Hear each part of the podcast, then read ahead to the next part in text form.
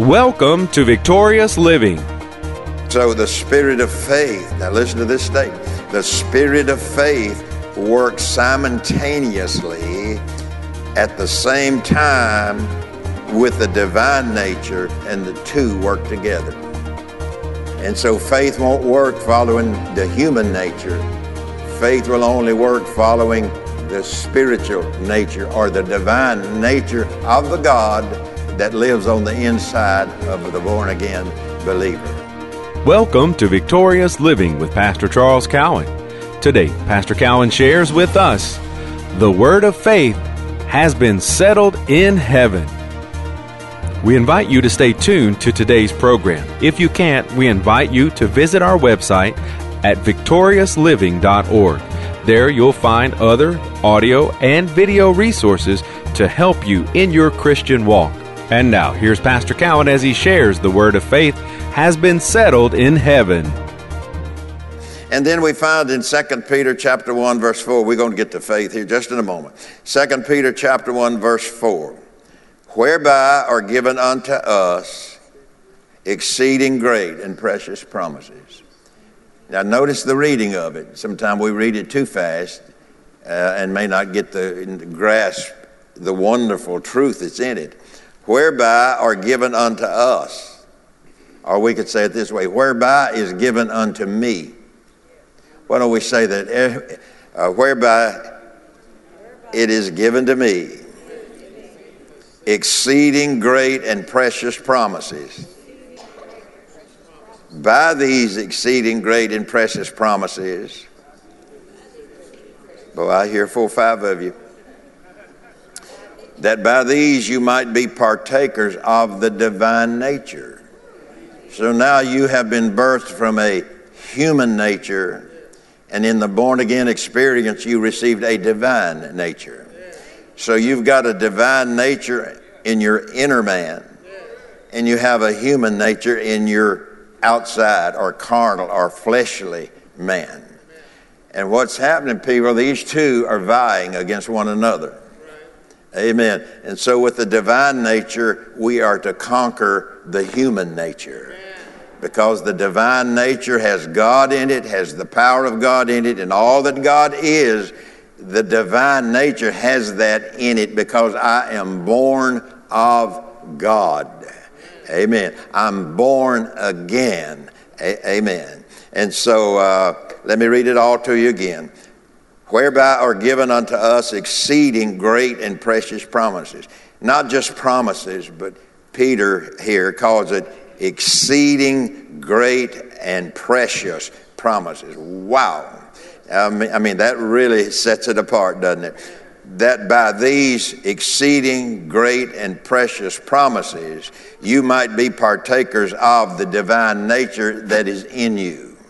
Amen having escaped by, by receiving these, these exceeding great and precious promises, I have escaped the corruption that is in the world through lust. So, the more of the exceeding great and precious promises I receive, the greater is my resistance against sin. Greater is my resistance against, what sin offers, what sin brought into the world. And so the new nature is made up of the particulars of God or of God's nature.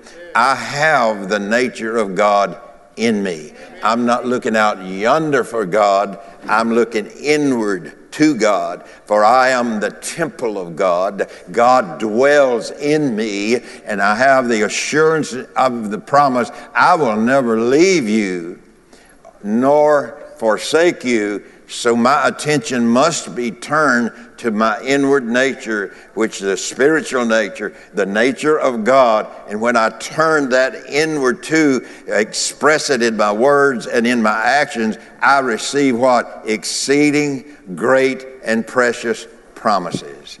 So we never should ask God, why? How come you didn't do that?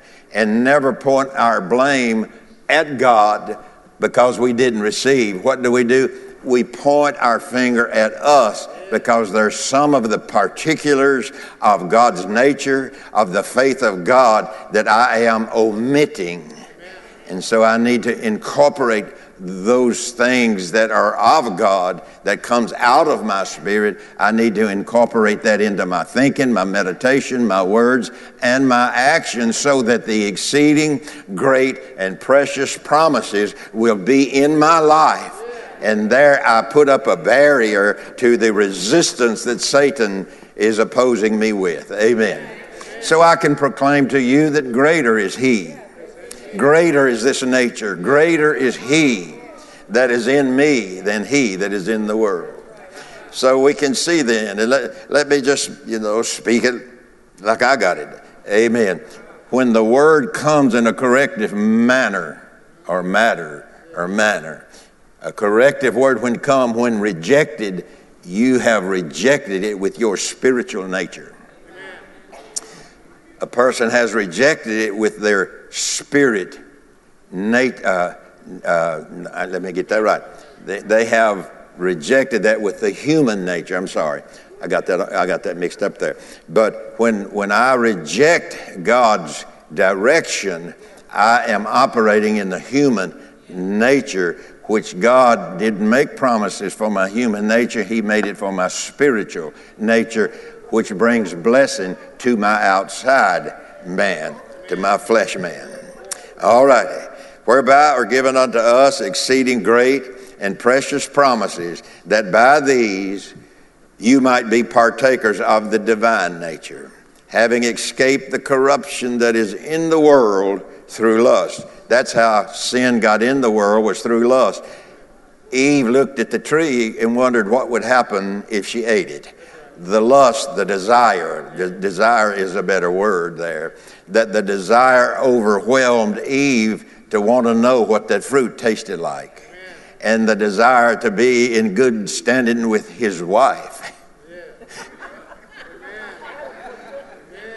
in order, in order to have peace at the house. Adam followed that. Amen and he ate because the lust, you know, to want whatever or to have whatever, then we see then that Eve and Adam together introduce that, and it's called sin. Amen. Having escaped the corruption that is in the world through lust.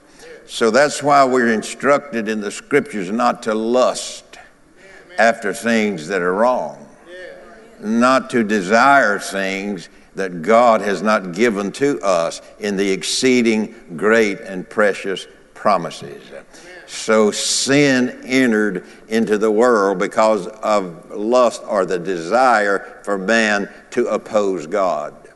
So Eve opposed God.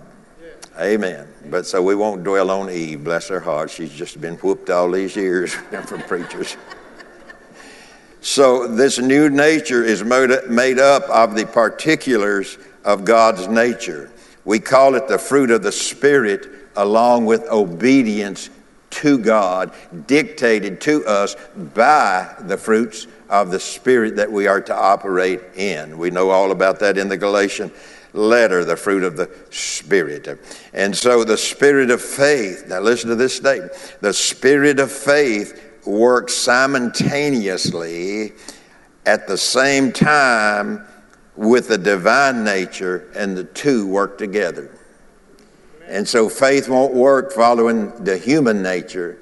Faith will only work following the spiritual nature or the divine nature of the God that lives on the inside of the born again believer.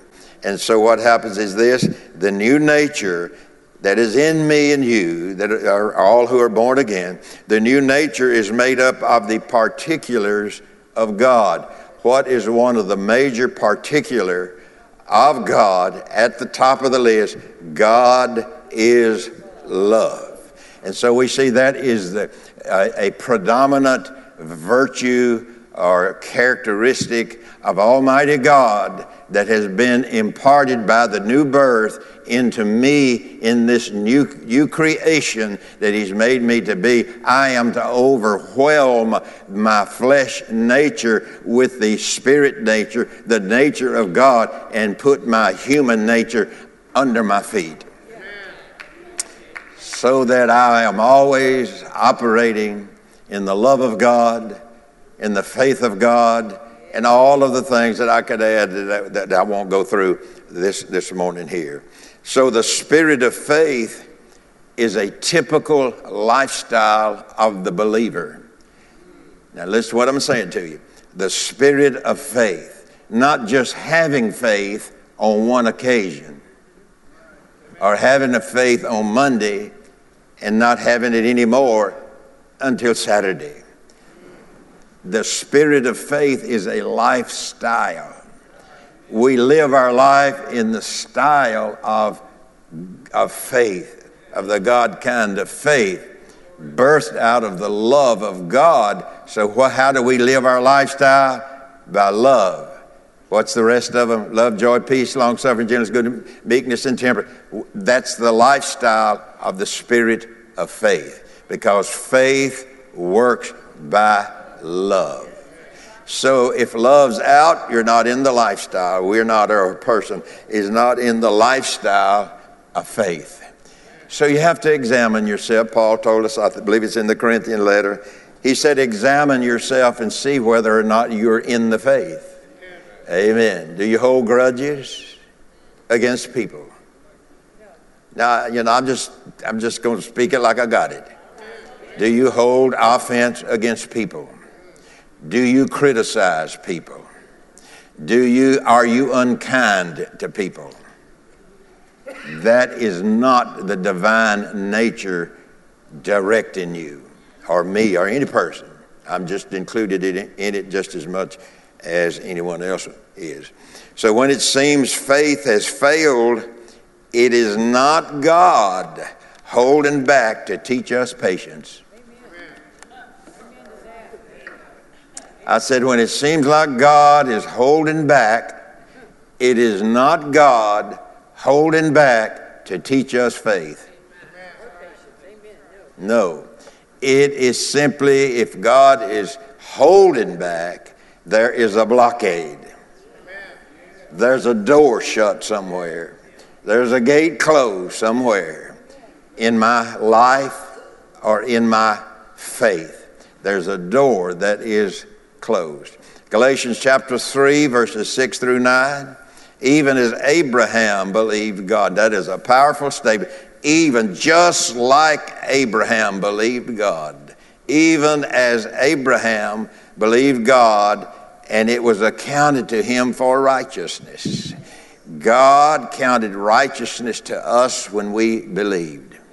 We didn't work for it, we didn't earn it on our own. But when we believed upon the Lord Jesus Christ, God accounted that to us as being in right standing with Himself. I cannot get in right standing with God except I go through Jesus. That's the only way I can do that, is to go through Jesus. So even as Abraham believed God, now that's a key phrase there because you have to find out how did Abraham.